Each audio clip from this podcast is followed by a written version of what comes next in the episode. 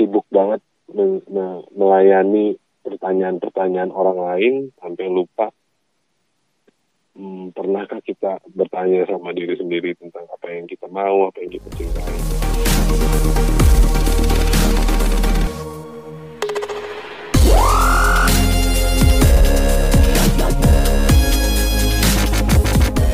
Terus Mas ada juga pertanyaan dari eh, Rifki Gustio Utama dari pembaca Mhm. juga nih Mas.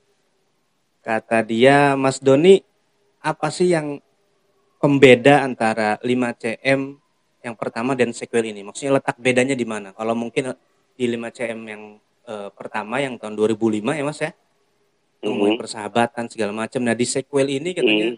eh, bedanya adanya di mana gitu? Kalau saya yang nulis melihatnya eh, di sini karakternya masing-masing developing gitu. Oh, Eh, bertumbuh. Karakter eh, karakternya tumbuh dari dari mereka yang eh, have fun, ya.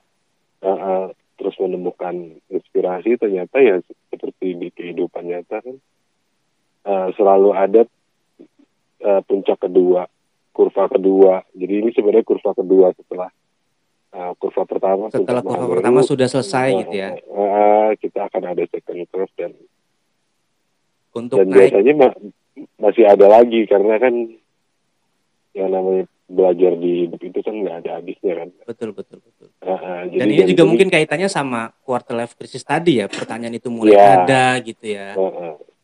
Dan itu juga satu kegelisahan yang yang saya lihat terjadi ya. Heeh. eh, Di pemuda pada umumnya gitu ya. Iya di sama saya juga sama saya sama teman-teman saya juga jadi kenapa sibuk banget me- me- melayani pertanyaan-pertanyaan orang lain sampai lupa hmm, pernahkah kita bertanya sama diri sendiri tentang apa yang kita mau apa yang kita cintai gitu. Karena semua yang di eh, norma-norma dan semua itu kalau kalau kita hidup dalam ekspektasi uh, orang lain Eh, Orang-orang kita sekitar. bisa uh, kita kita bisa lupa kalau ada yang harus lebih kita cintai sebelum kita sebelum orang lain. uh, se- uh, yaitu diri sendiri nah di 5 cm itu kita lebih banyak uh, kontemplasi sama diri sendiri antara yang saya gambarkan tuh antara Zafran sama sama minimalnya gitu Iya iya iya iya. iya. manusia kecil dalam kepalanya itu yang Yang selalu ngomong dia. aja dan tanpa sadar ternyata itu yang bikin apa ya di awal-awal ngakak sendiri juga. Oh iya ternyata gue juga nanya ini juga loh gitu. ya gak jauh-jauh sih sebenarnya saya juga dulu begitu iya suka ngerjain apa tapi dalam diri tuh pengennya apa gitu ya. Iya, karena kan eh, kita nggak bisa bohong sama siapa pun, eh, nggak bisa bohong sama diri sendiri. Pa- yang paling tahu diri kita ya diri kita gitu ya. Sosial Iya. hanya kadang-kadang kita terlalu apa ya, terlalu ikut untuk didikte sama orang-orang sekitar lah gitu kira-kira mas. ya. Mm. Iya, terlalu eh, mencoba memenuhi eh, ekspektasi orang lain, Betul betul betul. tapi kan kita dulu yang lebih harus kita tahu diri, kenal diri kita sendiri. Terus mas eh, Seperti pertanyaan itu. yang ketiga nih mas, nggak apa-apa ya? Hmm, nggak apa-apa, nggak apa-apa. Iya iya, wah saya eh, terima kasih banyak nih karena waktunya. Dari Ratri Aulianti, kalau dia sih lebih nanya ke gimana pendapat Mas Doni tentang tren baca buku digital saat ini. Mungkin beda kan masa kulturnya kalau dulu akrab banget sama cetak gitu, Hmm. toko buku. Kalau sekarang kan ternyata tren buku digital. Nah, menurut Hmm. eh, pandangan Mas Doni kata teman saya Ratri Aulianti gimana tuh Mas? Eh, bagus sih ya bisa baca di mana aja.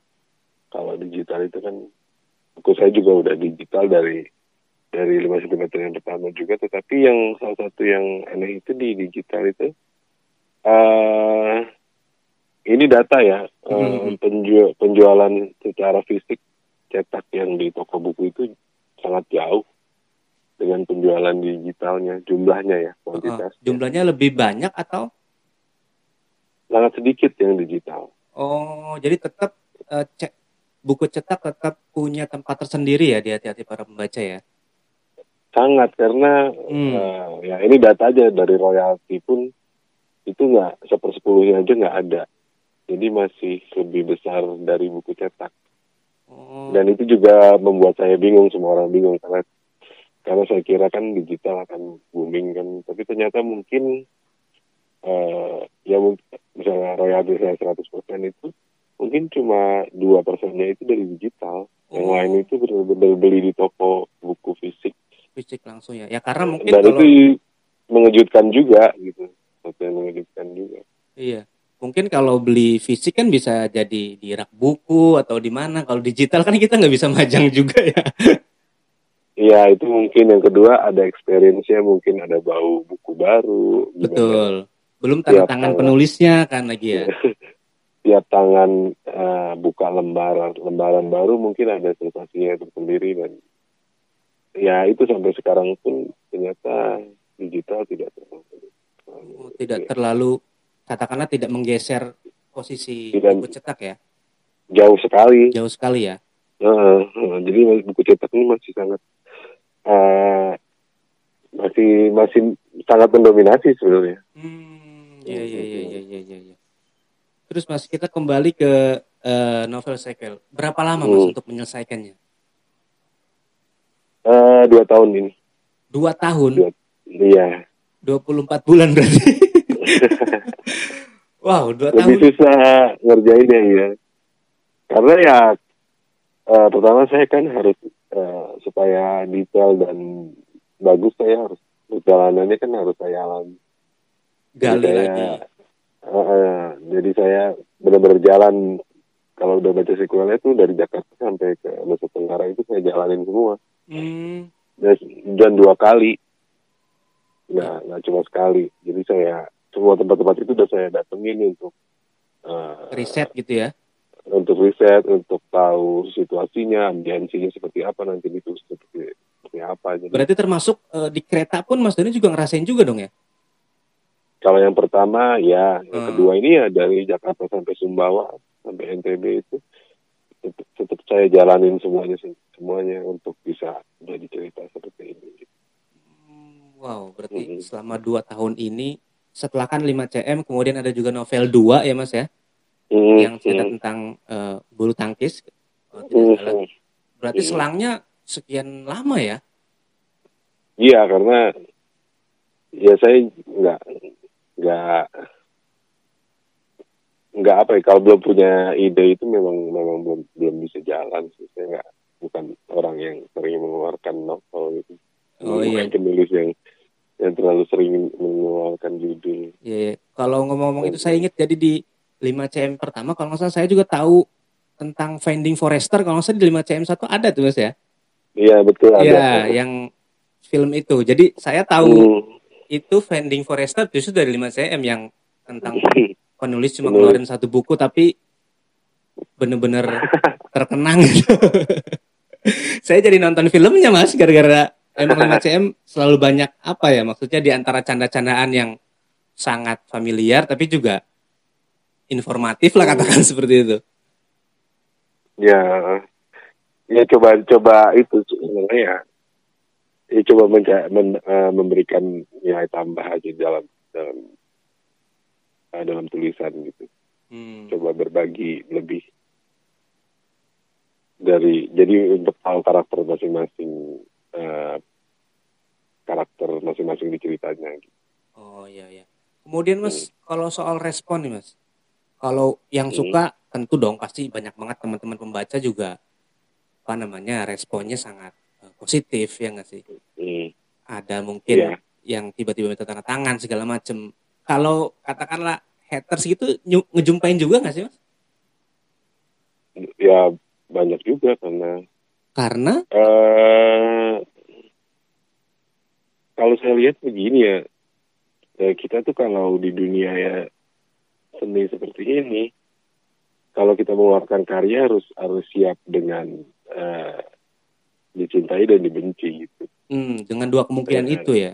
Eh, kalau kamu mau teman-teman mau jadi penulis, karena tidak ada karya yang sempurna gitu, dan itu harus siap mental juga kayak waktu keluar filmnya banyak yang suka banyak yang nggak suka dan tapi saya seneng sih kalau jadi kontroversi jadi masih makin banyak dibahas aja jadi selalu apa namanya selalu mandang positif lah ya meskipun apa pun atau gimana pun yang terjadi. Iya karena pada akhirnya pun kalau kita berkarya itu kita nggak bisa uh, mengandalkan industrinya. Kita itu harus benar-benar organik origin dari diri kita sendiri. Kita perjuangkan uh, idealisme tulisan kita kegelisahan kita itu ya sebenarnya harus bodoh amat sih. Mau orang bilang apa yang penting ini udah kasih terbaik gitu. Jadi iya, terbaik pada saat versi itu, kita lah ya.